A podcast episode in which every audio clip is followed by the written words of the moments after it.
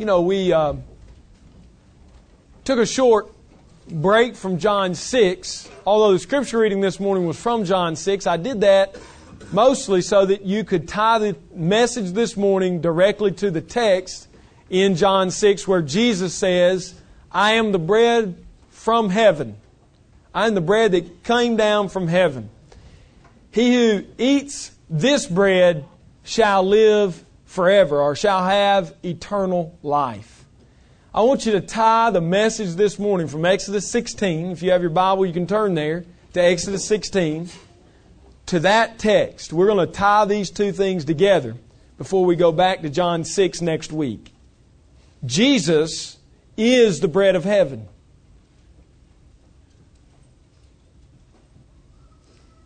There's really not a difficulty in tying these passages together because this is one of the places where Jesus directly ties himself to an Old Testament image. Out of his own words, he makes this a type. The manna is a type of Christ. And the condition of the world in which the manna fell in the Old Testament in Exodus 16 and the condition of our world are very similar. We talked about that last week. The condition is that man is starving to death. Man lives in the wilderness of sin, separated from God.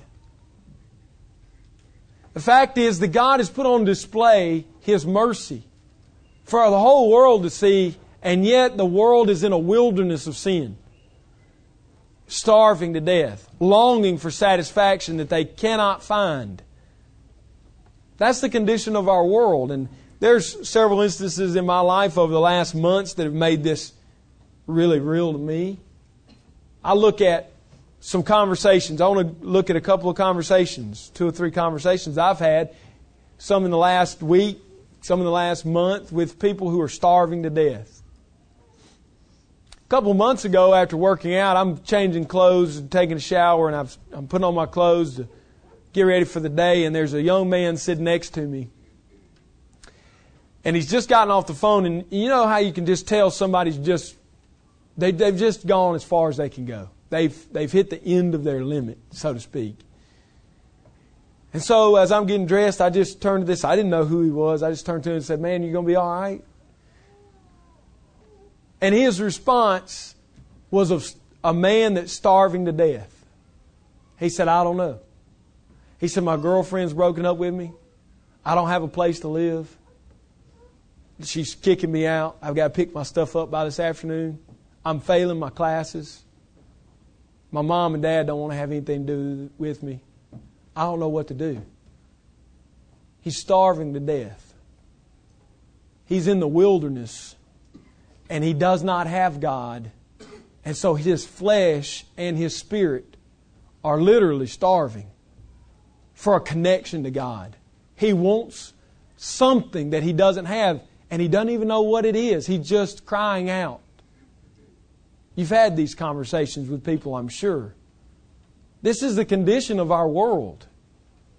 I had a conversation just about uh, a week ago. Now, it's been about two weeks, I guess, now, where I, I talked with a man who was just the opposite of this young man. He had what the world would call success. He had a good family, great job, paying his bills, saving money, successful in his job, but he was desperate. I picked up on it right away. You ever been around those people that no matter what they've done, there's always one more hill to conquer? It's never enough. They're not satisfied. This is a condition of our world hungry, starving. They're without God. They wear different clothes, they come from different neighborhoods, different economic situations, different relationships. But the basics of their life are the same. They need something. They know that they need something, and they can't find it. They can't find it in poverty. They can't find it in wealth. They can't find it with no friends. They can't find it with all of their friends. They can't find it with good family. They can't find it with a terrible family. They can't find it with a successful career. They can't find it when they don't have a career. They're lost in the wilderness and hungry. You might have met a few people like this. Had a conversation with a guy this week, actually, who then just a just another you know just another uh, example of people that are hungry in our world. They live right here in Jacksonville, right here in Calhoun County. He has a family, again, a family. He has a pretty good job. And uh, I was walking our children down the road, and his children were playing. And uh, walked up there and to the fence. He was in his backyard, and we just start carrying on conversation. He lives a couple streets over from me. And it, you can just sense something's missing. He just longing for an answer that he can't find. He's in a wilderness. He's starving. And for this guy, it came in the form of he, he, he was doing everything right. And yet everything in his life seemed to be falling, crumbling. He, he actually said to me, You know, I've, I've been in church all my life. My granddad took me to church when I was a kid. I, since I've been married, I've gone to church pretty regularly. I've tried to do right. But I'm not, I, I don't know. Something's wrong. Something's missing. My life doesn't look like other people's lives. Starving, hungry. And you can starve two ways, can't you? You can starve from a lack of food and you can starve from not recognizing food when it's right close to you. Nobody in America starves because there's no food. We have more food than any country in the world. But there's people that are starving to death physically because they don't recognize how to get food or they don't make themselves available to the resources there. Same way spiritually. America's not starving from a lack of gospel. The gospel's been preached since the founding of this country, over 300 years ago. And yet, people are starving emotionally, spiritually, relationally. They're missing something, they're longing for it and they can't find it. Some of you are that way today. You've showed up to this place, you've got on the happy face, but inside, you're missing something. Your family's sitting next to you, you got pretty good success at work. It's just not, something's just not right. This was the condition of Israel. In the wilderness, They've been delivered by God from Egypt. They should be happy people. They're free. And yet something's missing. It's this picture that Jesus draws a direct link to himself with. This picture in Exodus 16 is the one Jesus chooses to teach the people in John 6 and to teach us about bread from heaven. He says, I am the bread from heaven. Not the bread which your fathers ate in the wilderness and died.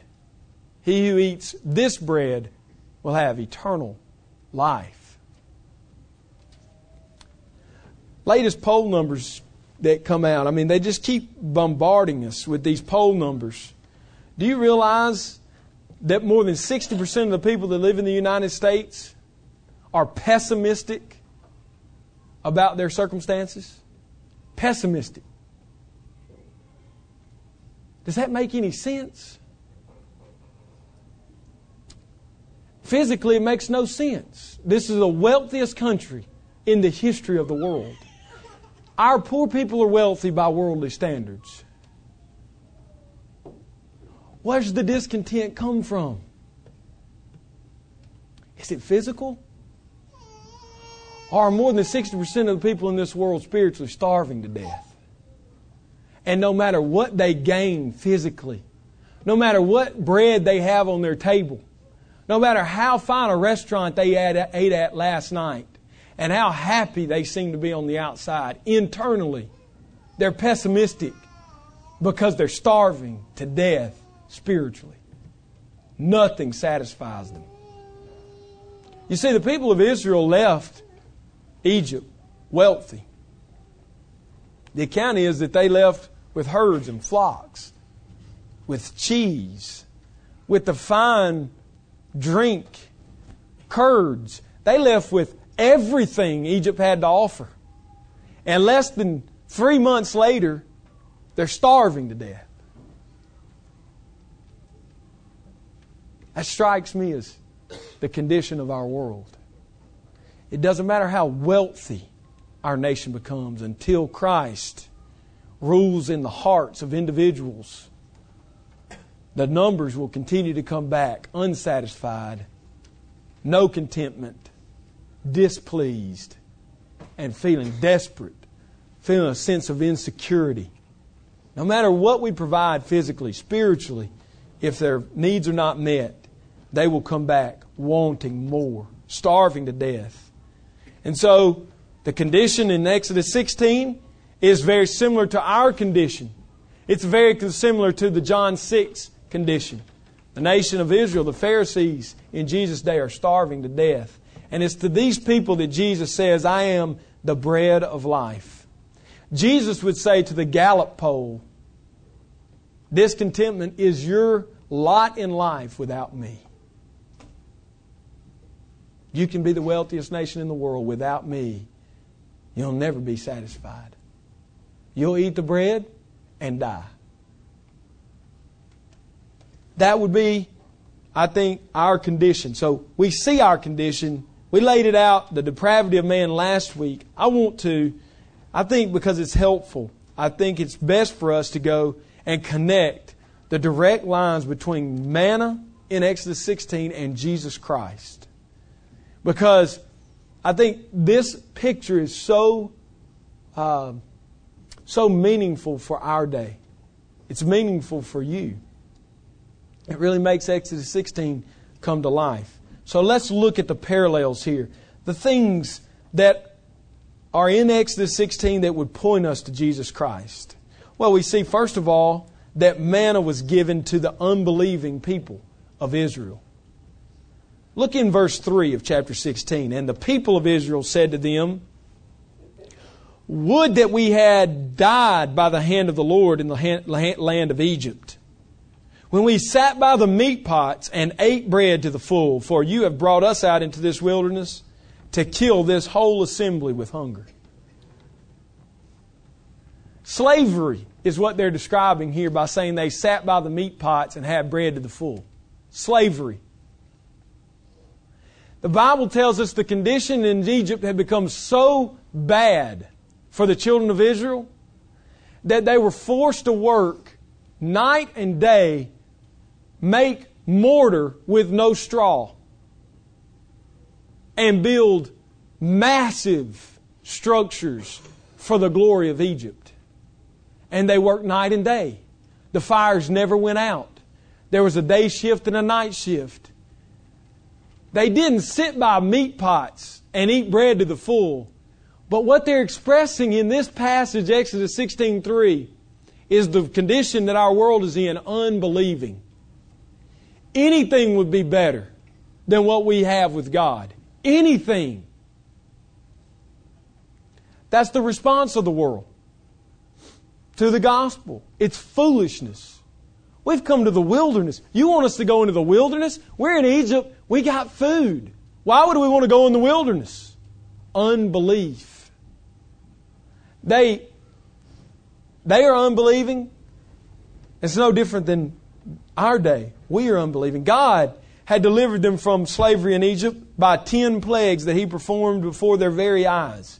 Things that could not be explained except miraculously. God did this. He sent the plagues, and the last was the worst of all. It, the firstborn in Egypt died. Every firstborn in Egypt, both of the herd and of their households, passed away. Imagine that going on around you. The stench of death rising up, and you're spared not because of you, but because you followed the promise. Put blood over the doorpost Eat the lamb and you will live. Everyone in your household will live. And they watched this happen. Can you imagine being an Israelite woman with your firstborn in your arms as you start to hear the Egyptian women wail and mourn for their dead children? And yet, that terror of death surrounds you, and God delivers. God makes good on His promise. Not only good by saving your children, but the people of Egypt kicked the Israelites out. They not only kicked them out, which sets them free from slavery, they give them the riches of Egypt. They came to Egypt with nothing, 70 people, and they left over 2 million strong with the wealth of Egypt in their hands. And it's these people who are saying in the wilderness, we're better off in Egypt, eating meat and bread to the full. Unbelief. Unbelief. Not only did he deliver them from Egypt, but he led them through the wilderness by a pillar of fire at night and a cloud in the day. Can you imagine? God is the tour guide. They don't need a road map. Jehovah is leading them. And they get to the Red Sea, which would seem to be impassable, and the army's pressing behind them. And what does God do? He splits the water. They cross on dry land. The cloud moves back and confuses the Egyptian army for days, while two and a half million people, at least two and a half million, cross on dry land. They get to the other side. God lets the cloud up, and this army, the mightiest army in the world, is swamped by water and drowns to death. These are the people in Exodus 16. They saw it with their own eyes. They experienced it. It was happening all around them. And yet, in the wilderness now, they say, You brought us out here to die. We're going to starve to death in this wilderness. We'd be better off in Egypt.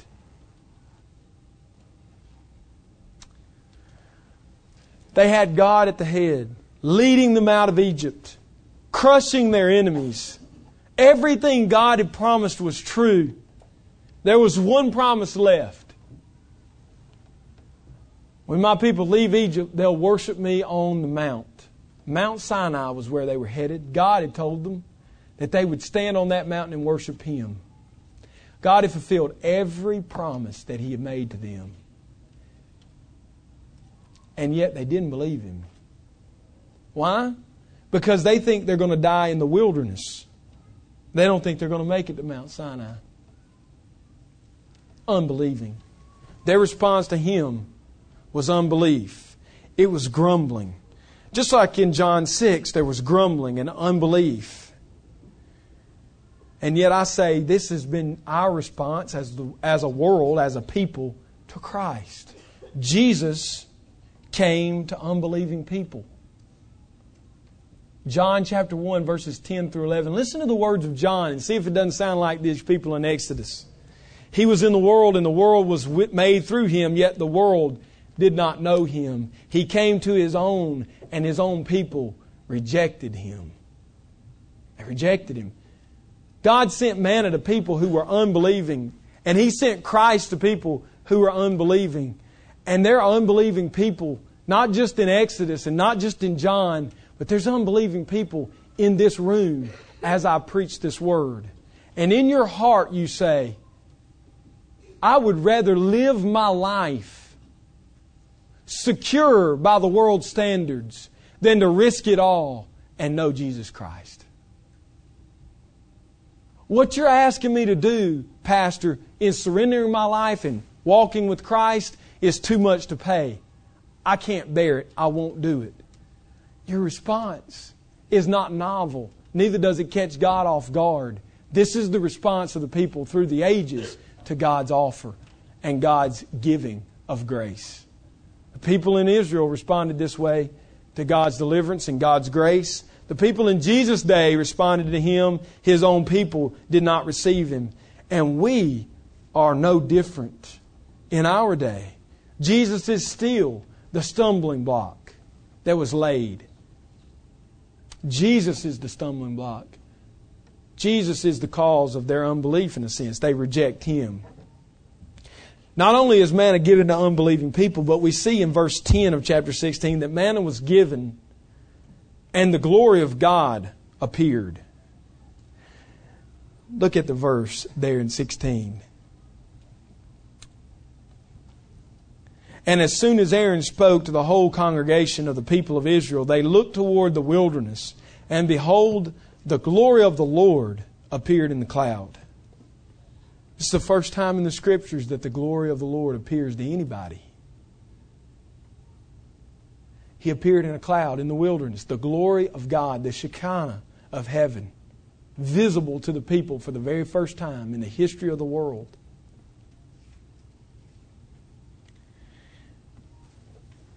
The manna came to unbelieving people, and when the manna came, the glory of God appeared. Imagine that Israel is there in the wilderness. Be with them on their journey. They've seen all these miraculous signs that they've never seen God. And now God says, in response to their unbelief, here's my glory.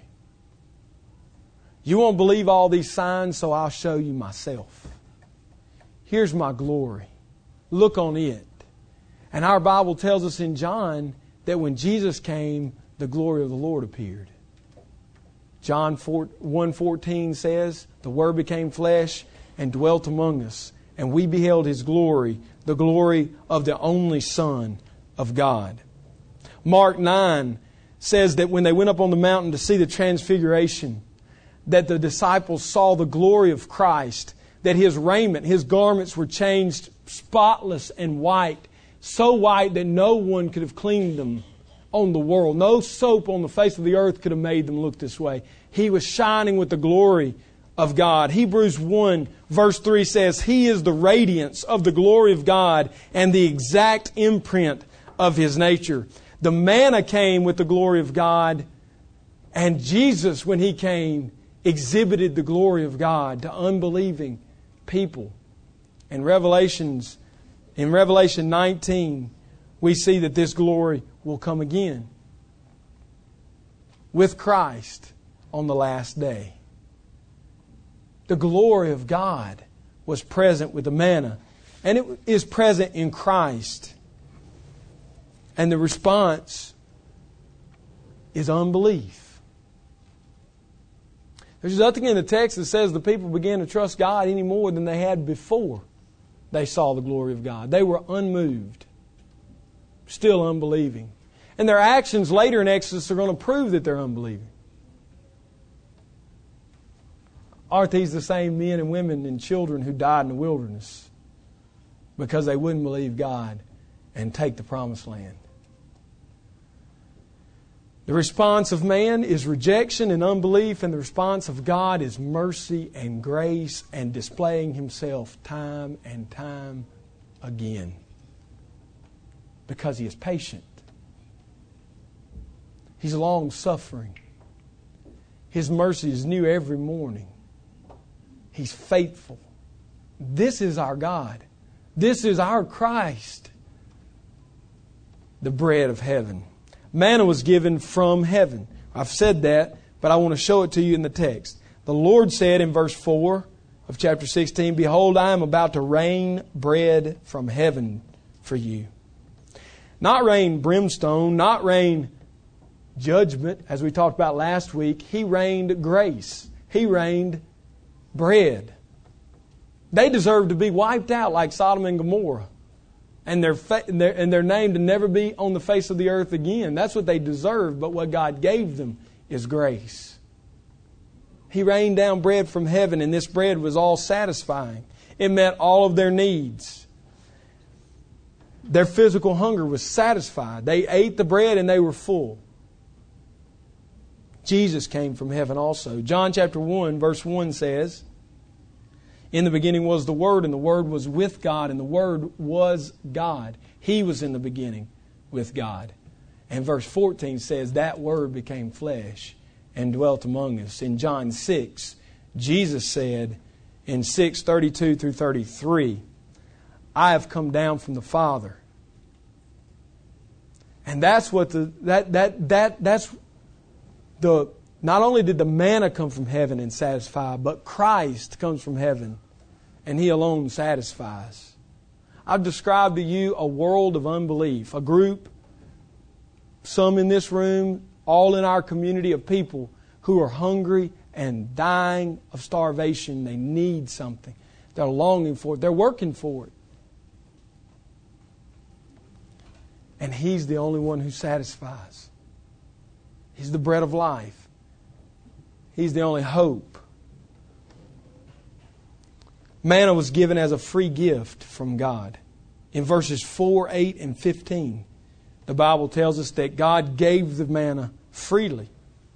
They didn't work for it, they didn't grow it, they didn't earn it, they did nothing to deserve it. They're unbelieving, stiff necked people. And yet God has given them a free gift. The manna is a free gift, it comes down from heaven to the unbelieving people. Jesus is a free gift from God. John 3:16 For God so loved the world that he gave his only begotten son that whoever believes in him will not perish but have everlasting life. Gave.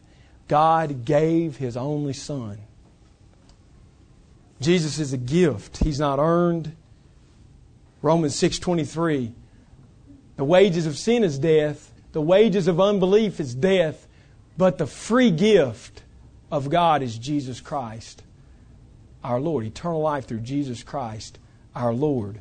Romans 10 9 through 10 says if you confess with your mouth and you believe in your heart that Jesus was raised from the dead, you will be saved. You will receive the gift.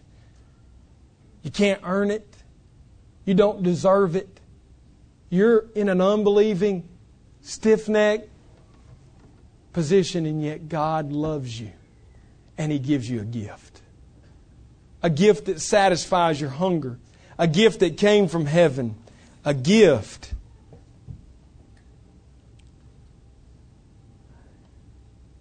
that is all satisfying. Revelation 22 17, the Spirit and the bride. Listen to this. Say, Come. And let the one who hears say, Come. And let the one who is thirsty come. Let the one who desires take the water of life without price. You're hungry, thirsty, longing for fulfillment, for something. You know it's missing, but you don't know where it is, what it is. And I say it's Christ. And so your first response is, I'll pay for it. Anything this good must be paid for. And I say it's free. Come and buy with no price. The water with no price. The bread that has no price. Jesus is a gift from God. Manna was gathered by every person in the, in the camp. In verse 16, Moses writes for us that God said, Gather of it each one of you as much as he can eat. Each one of you must gather it. In, in Israel, in Exodus 16, nobody could send somebody else to get manna for them. They all had to go gather their own bread. They're all forced to go out, each one, to gather what they needed. Jesus must be received also by individuals. You must accept him. You must believe in him. And Jesus says this in John 6, verse 47. Look at verse 47 in John 6. Truly I say to you, whoever, whoever believes in has eternal life. I am the bread of life. Your father ate the manna in the wilderness and they died. This is the bread that comes down from heaven so that one may eat of it and not die. One may eat of it whoever, all of these words about individuals believing, accepting Christ, eating the bread which came down from heaven. Salvation is an individual process. The manna that they ate, they gathered and ate as individuals, and salvation comes to you as an individual. Christ comes to you. He must be accepted by you personally. Manna was gathered on a daily basis and it only satisfied for their daily needs and wants. Anything that was left over, the Bible tells us in Exodus in 20 and 21, it turned to worms. It stank. The next day it was no good. It was only grace for today. It only met their hunger for today. It only, not only was it for individuals, but it only met individual needs one day at a time. Jesus also is our daily bread. We sang Great is Thy Faithfulness this morning. That comes from Lamentations chapter 3. Listen to Jeremiah when he says in verse 22 The steadfast love of the Lord never ceases, His mercies never come to an end. They are new every morning. Great is your faithfulness. And then he closes in verse 24 with a statement about the bread of life. The Lord is my portion, says my soul. Therefore, I will hope in him. The Lord is my portion. Manna was given on a daily basis to meet their daily needs. And Christ is given the same way. Communion with Him should be new every day. His mercies are new every morning. And I got to tell you, many of you Christians in this room, for the most part, this message has been geared towards the parallels between lost men and receiving Christ. But I just want to say to you the deadness you feel in your spiritual life occurs because you're trying to live off 20 years ago. The grace of God is new every morning. His mercies are new every morning. There's no such thing as a believer who salvation is past tense. Some of you come here and you're unchanged, unmoved from years that have gone by. Nothing's changed, very static. And to you, that comes across as only just, you know, it's just the way everybody is. We just all kind of settle in and we're just kind of the same. And that's just the way Christianity is. No, that's false faith. Faith is not static, faith grows. Grace is not left over from yesterday, it's new every morning. Mercy is not left over from yesterday, it's new every day. John 6:51 It's interesting to me. Jesus said, "He who eats this bread." That word eats is an aorist verb which means it started in the past and it continues throughout into the present. It continues. It's continual action. See, some of you describe yourself as a Christian because 15 years ago you had an experience. And it lasted for maybe a day or week or month. And that's your Christian story. Our culture's full of these people. That guy I was talking to across the fence, that's his story. I had an experience about 15 years ago. I've lived as good as I can. I've gone to church. I don't understand why I'm not not having the kind of life that I expected as a Christian. What's wrong with me? What's wrong is he has no connection to Christ today. He's not eating Christ's bread today. The manna lasted as long as the morning dew was on the ground. When the morning dew went away, the manna lasted until the heat of the day, and then it melted away, it was gone. And it was new every morning. Every morning, there were new manna on the ground for 40 years. And as miraculous as that seems, I wonder how many of us are trying to live off of manna collected years ago. Your testimony is not about a life with Christ, your testimony is about a decision for Christ. You're living off yesterday's grace. There's no communion with Him today. Matthew 7 says these people will be cast away from Christ on that day because He doesn't know them. See, Jesus is not manna. Jesus is greater than manna. Jesus is not bread, He's eternal life. One final parallel manna was only helpful to those who would eat it. And Jesus is only helpful eternally for those who believe. It's not enough that you come here.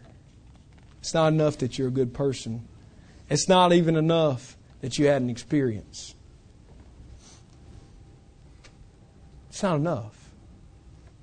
You know, it's interesting. The Bible says when the manna fell, it fell in the camp of Israel to the doorstep of their tents, piled up right outside their door. For an Israelite to get out their door, they had to pick up manna. Now, they could either pick it up or they could walk on it.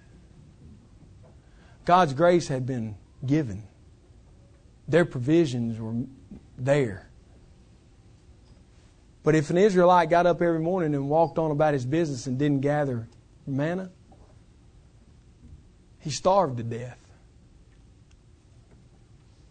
God didn't force him to eat it, He gave it to his doorstep. Jesus Christ came from heaven like the manna, but unlike the manna, he satisfies not a physical hunger, but a spiritual hunger. But he does you no good unless you believe. He's at your doorstep, and this morning he's saying, Come. This morning he's saying, Believe. This morning he's saying, Eat with me and live for eternity. And yet, you can, in your unbelief, walk past that. And, Christian, every morning he says, Have grace today. Have my mercy today. But you can walk past it. And what's the difference? It's the taste for manna, right?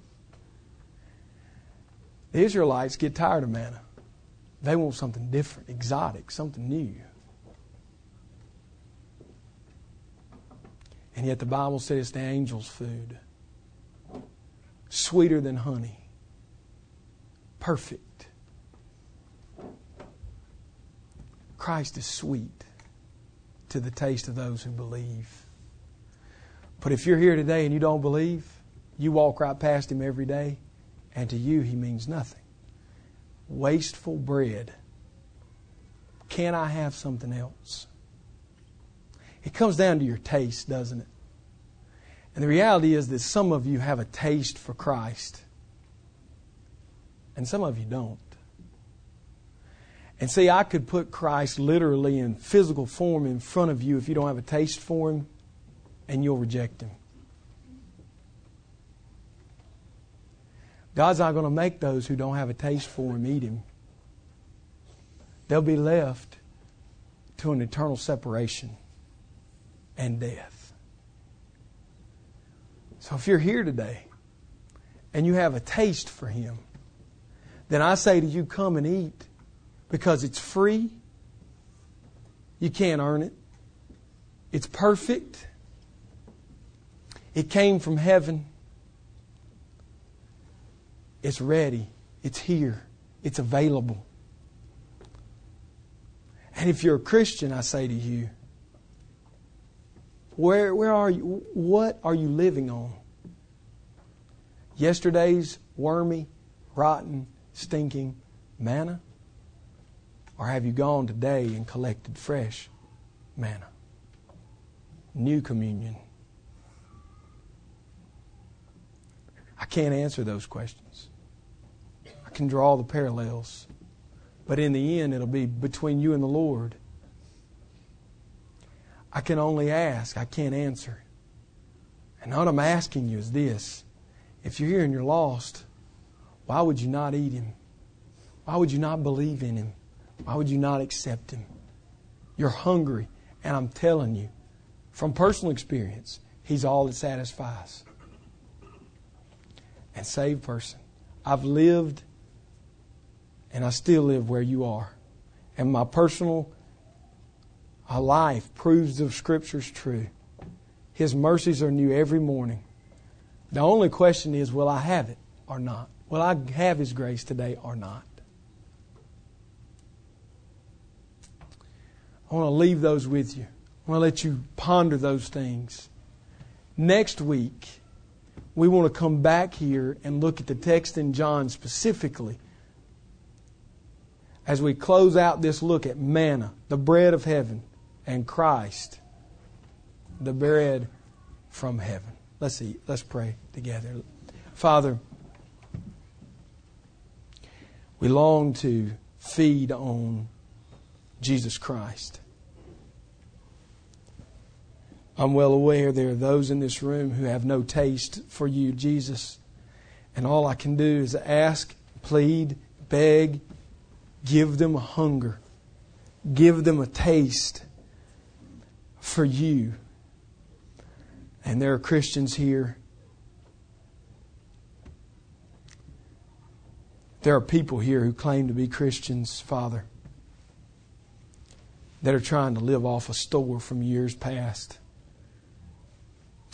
and the Christian life is dull and boring and bland.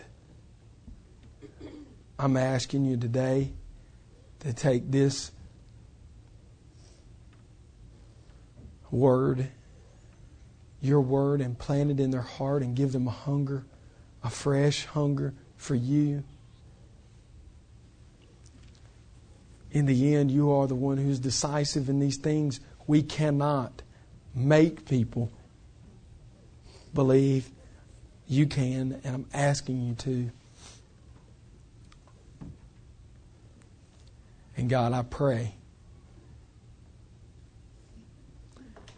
that we would live in such a way that the world would hunger for what we have. It's in your name we pray. Jesus. Amen.